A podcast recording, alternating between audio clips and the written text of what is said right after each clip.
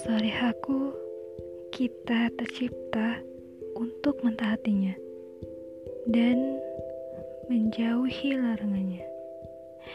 Salihaku, kita semua itu cantik dan cantikmu harus terjaga dengan hijab.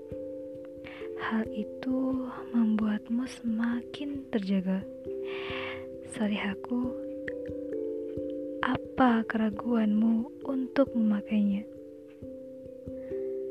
Dengan memakai hijab, ayah, saudara laki-laki, dan suamimu kelak akan terjaga pula dari panasnya api neraka.